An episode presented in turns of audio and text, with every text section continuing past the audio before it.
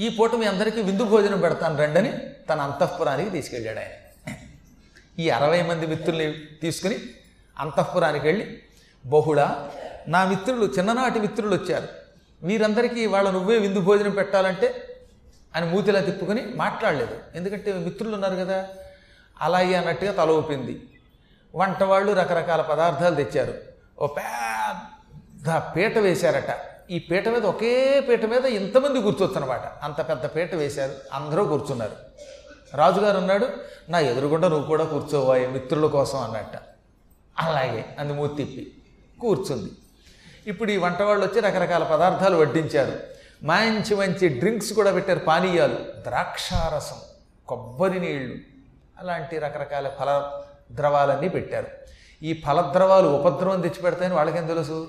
ఇలా ద్రవాలు పెట్టారు పిండి వంటలు పెట్టారు ఇంకా రకరకాలైనటువంటి మధురాలు అమధురాలు తిక్తాలు కటువులు చేదు పులుపు ఉప్పు ఓ ఎన్ని పెట్టాలో అన్ని పెట్టారు. ఇవన్నీ అక్కడ పెట్టిన తర్వాత రాజకుమారుడు ముందు మీరు భోజనం మొదలు పెట్టండి మిత్రులు కదా మీరు ఆపోసిన బట్టి అన్నాలు తినడం మొదలెట్టండి మేము మెల్లిగా మొదలెడతాం దంపతులం అన్నట్ట. వాళ్ళే ఉన్నారు అల్లా కుదరదు నీ పెళ్ళికి మేము రాలేకపోయాం నువ్వు నీ భార్యకి ఒక గ్లాసుతో ద్రాక్ష రసం ఇవ్వాలి ఆవిడ తాగాలి. ఆవిడ నీకు ఒక గ్లాసు తోటి ద్రాక్ష రసం తాగించాలి. మీ ఇద్దరు ఒకళ్ళ చేత ఒకళ్ళు రసం తాగించుకుంటే మీరు తాగితే రసం మాకు పోతుంది నీరసం కాబట్టి మీ ఇద్దరు ముందు తాగితే మేము అన్నం తింటా ఉన్నారట. ఈయన ఎందుకు వచ్చింది గొడవని? ఒరే ఈనాళ్ళకి ఈ సరసాలు ఏమిట్రా? పెళ్ళయి ఏనాడయ్యింది? పదేళ్ళ తర్వాత వచ్చి పాత సరసాలన్నీ ఇప్పుడు చూపిస్తారు మీరు. ఏదో పెళ్ళిలో అనుకో పేరు చెప్పండి పేరు చెప్పండి అని ఉడికిస్తారు. పదేళ్ళ తర్వాత వచ్చి కొత్త పెళ్ళి కొడుకు పెళ్ళి కూతుర్లో మమ్మల్ని కూర్చోబెట్టి ఒకరి చేత ఒకరు ద్రాక్ష రసం తాగించుకోండి అంటే కుదరదు. ఇక్కడ ద్రాక్ష నాకేమో లోపల ఏదో ముద్రాక్ష కింద ఉంది బాబు మీకు పుణ్యం ఉంటుంది కిక్కురు మనకండి అన్నాడు. పాపం వాళ్ళకి గొడవలు తెలియదు కదండి. మా రాజుగారు మా మిత్రుడు ద్రాక్షరసం వాళ్ళ ఆవిడ చేత తాగించవలసిందే బహుళ తాగించవలసిందే తాగించవలసిందే ఒకటోసారి రెండోసారి అని అరిచారు. ఈ స్నేహితులతో పెద్ద గొడవ ఇది. చెయ్యాల్సిందే చెయ్యాల్సిందే అన్నారు. ఇక రాజుగారికి తప్పలా. గ్లాసు తీశాడు. తాగబోయ్ అని బహుళకి ఇచ్చాడు వాళ్ళు నీకు మిత్రులా?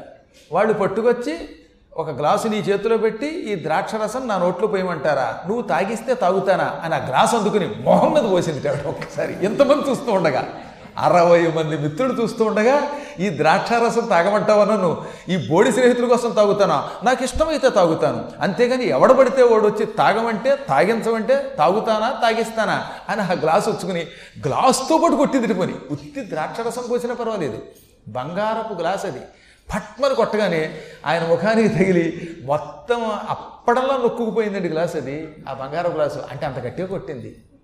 ఆయన బుర్ర కూడా గట్టిదిలేండి. అందుకే గ్లాస్ అలా తగిలి అతుక్కుపోయింది. అప్పడం అయిపోయింది. ఆ రసం మీద పడింది. ఇక్కడ ఒక పెద్ద బొప్పు వచ్చింది. ఒక పెద్ద గాయం ఏర్పడింది. ఆ గాయం నుంచి రక్తం వచ్చింది. రక్తము ద్రాక్షారసము రెండూ కలిసి విచిత్రమైన రంగులో ప్రవహించాయి. ఒక్క క్షణం స్నేహితులు నిశ్చేష్టులైపోయారు.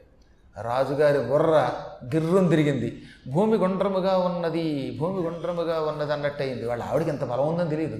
ఒక్కొక్కళ్ళ భార్యలు పూర్వజన్మ సుకృతం వల్ల పూర్వం నుంచి కసరత్తులు బాగా చేస్తారు పహిల్వాన్స్. అలాంటి భార్యామణి ఎప్పుడైనా భర్త గారి మీద ఒక్కసారి చెయ్యి చేసుకుంటే నోరు ముయ్యందంటే ఇక వీడు నోరు ముయ్యడం కదా శాశ్వతంగా ముయ్యవలసిందే. ఈ దెబ్బకు ఆయన అలా వండిపోయాడు రెండు కారణములు. ఒకటి అలా భార్య కొడుతుంది అనుకోలేదు రెండవది ఎంతమంది చూస్తూ ఉండగా కొడుతుంది అనుకోలేదు పాపం అరవై మంది మిత్రులు చిన్ననాటి మిత్రులు ఏదో ఈ దంపతులు సుఖంగా ఉంటారు అందులో రాజుగారు రాణి కదా అనుకుని వచ్చారు. ఇదేదో సరసం అనుకున్నారు ఇది ఇలా విరసం అవుతుంది అనుకోలేదు. ఆ రసం తాగితే నీరసం పోతుంది అనుకున్నారు కానీ ఆవిడ వీరరసం చూపిస్తుంది అనుకోలేదు. దెబ్బకు వాళ్ళు అలా ఉండిపోయి గడ్డం కింద చేయి పెట్టుకున్నవాడు ఒకడు బొగ్గలు నొక్కుకున్నవాడు ఒకడు నవ్వుకోలేకపోయినవాడు ఒకడు ఎవడికి వాడు రకరకాలుగా వాళ్ళ వాళ్ళ భంగిమలు చూపించారు. ఒక్కొక్కళ్ళకి నవ్వు వచ్చిందిటండి పక్కవాడికి దెబ్బ తగిలితే వీడికి నవ్వు వస్తుంది ఒక్కొక్కడికి. ఎవడన్నా కాలు దారి పడిపోతే ఏహే నవ్వుతాడు. వీడు పడితే ఏమవుతుందో తెలియదు. అలా నవ్వు వచ్చింది. కానీ రాజు దగ్గర నవ్వలేక బొగ్గల్లో కుక్కున్నారు ఈ విధంగా మొత్తం మీద వాతావరణం అంతా విచిత్రంగా మారిపోయింది. మిత్రులు భోజనానికి కూర్చున్న వాళ్ళు లేచి మిత్రమా మాకు బాగా విందు జరిగింది ఈ పూట. కనువిందు చేసింది మీ జంట. ఏదో ఆనందంతో కాపురం చేసుకుంటున్నారు అనుకున్నాం మహారాజా పదవి నీకు వచ్చింది అనుకున్నాం కానీ నీ వంటింట్లో ఎంత గొడవ ఉందని వాకేం తెలుసు? మమ్మల్ని క్షమించు. అనవసరంగా నిన్ను మేము బలవంతం చేసి మీ దంపతులు ఇద్దరి మధ్యలో తగాదా పెట్టాం. నీ మీ ఆవిడేమో గ్లాస్తో కొట్టింది నీకేమో గంటి ఏర్పడింది మేము కంటి వెంబడి నీళ్ళు తెచ్చుకుంటున్నాం. ఇక ఈ చూస్తూ చూస్తూ భోజనం చేయలేమనగానే ఆయన తెల్లబోయి మీరు భోజనం చేయకపోతే నా మీద ఒట్టి మీరు భోజనం చేయండి అని వాళ్ళకి కొంచెం గట్టిగా ఆజ్ఞాపించి మీరు తక్షణం భోజనం చేయండి అని చెప్పి ఈవిడ రెక్కొచ్చుకుని పక్క గదిలోకి తీసుకుపోయాడు. ఎందుకు కొట్టామన్నాడు నాకంతే. తెక్కొస్తే కొడతా. తిడతా. నీకు ఇష్టమైతే కాపురం చేయి. లేకపోతే విడా అంది. ఇంకేం చేయాలి చెప్పండి నేను కిక్కురు మనకుండా ఆవిడ గదిలో వదిలేసి ఆవిడ ఏం అనలేడు. వచ్చి ఇప్పుడు రాజుగారికి ఆవిడంటే ప్రేమ. కొట్టినా తిట్టినా ప్రేమ. కొంతమందికి అదొక గొడవ. అందుకని ఏం అనలేక మిత్రులతో కాసేపు కాలక్షేపం చేసి వాళ్ళని ఏదో రకంగా వదిలించుకొని ఆ తర్వాత ఏం చేశాడు? ఒక దూతని పిలిచాడు. ఒక భటుని పిలిచాడు. ఒరే ఈ దౌర్భాగ్యురాలు ఈ అంతఃపురంలో ఉండడానికి పనికిరాదు. ఇది వరకు ఎన్ని రకాల తిట్లు తిన్నా క్షమించగలిగాను ఓర్చుకున్నాను. ఇంతమంది స్నేహితుల మధ్యలో నాకు ఇంత అవమానం చేస్తుందా? నన్ను ఇంత చావు దెబ్బ కొడుతుందా? ఇక ఇది ఇంట్లో ఉండడానికి వీల్లేదు. ఇక దాని మొహం చూడడం. తీసుకెళ్ళి అడవిలో వదిలేరా అన్నాడు. అనగానే వీడొచ్చి అమ్మగారండి రాణిగారండి రాజుగారు మిమ్మల్ని రథం ఎక్కించుకుని అడవిలో వదిలేమన్నారండి వచ్చేస్తారంటే అమ్మాయ ఈ దరిద్రుడు ఇప్పుడు వదిలేడు అందుట అడవిలో వదిలిపెట్టేయండి అని ఆయన అన్నాడు. అడవిలో వదిలిపెట్టమని దూతకు ఆయన చెప్పాడు. దూత వచ్చి అమ్మ వదిలిపెడతానంటే వాడు ఆనందిస్తుందనమాట. వదిలిపోయింది ఈ పెంట నాకు. అమ్మాయి దౌర్భాగ్యుడితో కాపురం పోయింది. అడవిలోనే వదిలేయమన్నాడు. ఇదిగో ఆ అడవుల్లో కూడా ఇక్కడికి దగ్గరలో ఉత్పలారణ్యం అని ఉన్నది. ఆ ఉత్పలారణ్యం అయితే కొంచెం ఈ ఊరికి దూరంగా ఉంటుంది. అక్కడ వదిలే వీడు రాడు వెళ్ళి అక్కడికి. అందుకే ఆవిడ. ఇది కూడా విన్నాడు ఆయన. ఇప్పుడైనా ఆవిడ పశ్చాత్తాపడుతుందేమో అడవిలో వదలవద్దండి అంటుందేమో అనుకున్నాడు ఆయన.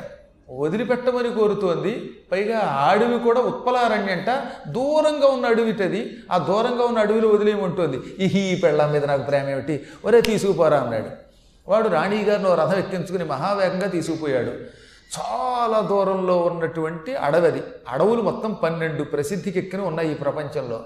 ఆ పన్నెండు అరణ్యాల్లో కపిలారణ్యం ఉత్పలారణ్యం పుష్కరారణ్యం నైమిషారణ్యం వింధ్యారణ్యం జనారణ్యం దివ్యారణ్యం దండకారణ్యం మేరుపర్వతారణ్యం జీవారణ్యం విద్యారణ్యం అపత్యారణ్యం అని పన్నెండు అరణ్యాలు. ఈ అరణ్యాల్లో పుష్కరారణ్యం అంటే రాజస్థాన్లో పుష్కర క్షేత్రం అంటున్నామే మేము రేపు పొద్దున పెడుతున్నామే అది పుష్కరారణ్యం. అందులో ఒక అరణ్యమేమో దండకారణ్యం ఇక్కడ ఉన్నది అందులో అపథ్యారణ్యాన్నే ఉత్పలారణ్యం అంటారు. పూర్వం అక్కడ కలుగు పువ్వుల యొక్క కొలనులు ఎక్కువ ఉండేవి దానికి ఉత్పలారణ్యం అని పేరు. నైమిషారణ్యం ఉత్తరప్రదేశ్ రాజధాని లక్కున దగ్గర ఉంది. హిమవదరణ్యం అంటారే అదేమో హిమాలయ పర్వతాల దగ్గర ఉన్నటువంటి అరణ్యం అన్నమాట. ఇలా ఒక్కొక్క చోట ఒక్కొక్క అరణ్యం ఉన్నది. వింధ్యారణ్యం అంటే కాశీకి దగ్గరలో వింధ్యాచలం దగ్గర నుంచి ఉన్న అడవులన్నీ వింధ్యారణ్యాలు. ఇప్పుడు అడవులే కానీ అడవులు ఎక్కడున్నాయి? అన్నీ తడిపేశారు బాగా.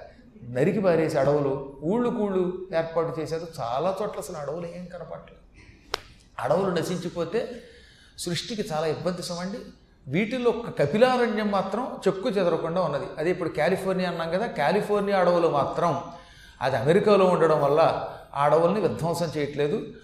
విదేశాల్లో ఎక్కడా కూడా అడవిలో ఒక చెట్టు కొట్టకూడదు. అడవిలో అంటారంటే మీరు? ఇంట్లో కూడా చెట్టు కొట్టకూడదు.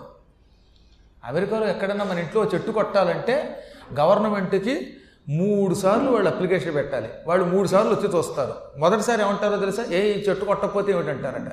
ఈ చెట్టు పెరిగిందండి. మా చెక్క కొంప కదండి. అడవులు అక్కడన్నీ కూడా అమెరికాలో చెక్క కొంపలు. కాబట్టి చెక్క కొంప మీద ఈ చెట్టు పడిపోతుందండి. అందువల్ల కొడతామండి అంటారట. ఆ చెట్టు పడుతుందా లేదా అని పరిశీలిస్తారు. మళ్ళీ రెండోసారి వస్తారు. అలా మూడోసారి వస్తారు. మొత్తం మీద మూడు సార్లు ఇంటి చుట్టూ తిరిగి చెట్ట చివరికి ఈ చెట్టు వల్ల వీళ్ళకి ఇంటికి ప్రమాదం ఉన్నది ఒంటికి ప్రమాదం ఉంది వీళ్ళ కుటుంబానికి ఇబ్బంది ఉందనుకుంటే అప్పుడు కొట్టనిస్తారట. అది కూడా ఎలా కొట్టాలో పెద్ద మిషన్ ఉంటుందండి. నాకు అళ్ళారా చూశాను నేను. పెద్ద చెట్టుని. ఓ పెద్ద మిషన్ వస్తుంది. బుర్రు బుర్రని లాగేస్తుంది అంటే ఏంటి? చెట్టు కొమ్మలన్నీ కూడా మనకి రంప పొట్టు ఎలా వస్తుందో అలా పొట్టులాగా మిషన్లో గడిపోతాయి. మళ్ళీ చెట్టుని రోడ్డు మీద పడేయకూడదు అలాగా ఈ మిషన్ భలేగా ఆ చెట్టుని పట్టేసుకుని ఒక్కొక్క కొమ్మని లోపలికి లాక్కుంటుంది. ఈ కొమ్మ లోపలికి వెళ్ళిపోయి లోపల మీరు పనసపొట్టు చూశారు కదా? అలా పనసపొట్టులో చిన్న చిన్న ముక్కలు చేసేసి మిషన్ అందులోకి లాగేస్తుంది. ఓ పెద్ద లారీ నిండా ఈ పొట్టు చేరిపోతుంది అనమాట ఈ రంప పొట్టు లేకపోతే ఈ చెట్టు పొట్టు. దీన్ని ఆఖరిని తీసుకెళ్ళి ఎక్కడో చోట ఎవరికి ఇబ్బంది లేని చోట పోస్తారు. ఓ చెట్టు కొట్టాలంటే వాళ్ళు అంత జాగ్రత్త తీసుకుంటున్నారు. ఎప్పుడు కూడా ఎంత కష్టం వచ్చినా ఓ చెట్టును అంత తొందరపడి కొట్టకూడదట. ఒక చెట్టును కొడితే నాలుగు చెట్లు నాటిన తర్వాత ఈ చెట్లు పెద్దయ్యాకప్పుడు కొట్టమని చెప్పారు పెద్దలు. పూర్వం అడవులు కొట్టేవారు అది ఇష్టం వచ్చినట్టుగా. ఇప్పుడు అంత విధ్వంసం ఈ మనుషులకి పిచ్చి పెరిగిపోయిందనమాట ఎక్కడ పంట పొలాలు ఉండవు. పంట పొలాలు చేపల చెరువులు. రేపు పొద్దున పచ్చి చేపలు తింటాం చివరికి అంతా పోయి చేపల చెరువులు అయిపోతే. ఏమైపోతుంది ఇదంతా ఏం చేసుకుంటే ఈ డబ్బు అంతా చివరికి? డబ్బు కట్టలు మిగులుతాయి జబ్బులు మిగులుతాయి పచ్చి చేపలు తినేటటువంటి ఆది మానవులు అయిపోతారు. రేపు పొద్దున ఇదంతా జలప్రళయం అయిపోతుంది కనుక. కాబట్టి భూమిని విధ్వంసం చేసి ఎక్కువ చేపల చెరువులు తవ్వేస్తున్నా అడవులను నాశనం చేసేస్తున్నా దానివల్ల చాలా నష్టం అండి. మానవుల్లో మరి ఏమొచ్చిందో తెలియదు ఈ కరికాలంలో అనమాట డబ్బు పెచ్చ పెట్టేస్తుంది కొండలు పగల కొట్టేస్తున్నాం చెరువులు బాడి చేసేస్తున్నాం. పొలాలు బాడి చేసేసుకుంటున్నాం. స్థలాలు బాడి చేసుకుంటున్నాం. అడవులు బాడు చేసుకుంటున్నాం. దేవాలయంలో దీపారాధన అంటే పట్టుకొచ్చి రోజు ఆ గణపతి దగ్గర కరెక్ట్గా అక్కడ వెలిగిస్తాడు. ఎన్ని దీపాలు ఎన్ని దీపాలు అంటే అక్కడ పెట్టేస్తారు? చూసుకోకుండా అక్కడికి వెళ్ళినప్పుడల్లా పంచులు అంటుకుపోతున్నాయి అలా ఎక్కడ పడితే అక్కడ దీపాలు వెలిగించడం ఇవి కూడా పిచ్చనమాట. దీపంలోకి ఒక నియమం ఉన్నది. ఇప్పుడు నేను గురువుగారి దగ్గర దీపం వెలిగించండి అంటే పట్టుకొచ్చి ఇక్కడ వెలిగించేసి నా మొహం మీద కొట్టిపోతారా భక్తి మూఢత్వం కాకూడదు. జ్ఞానంతో కూడిన భక్తి కావాలి.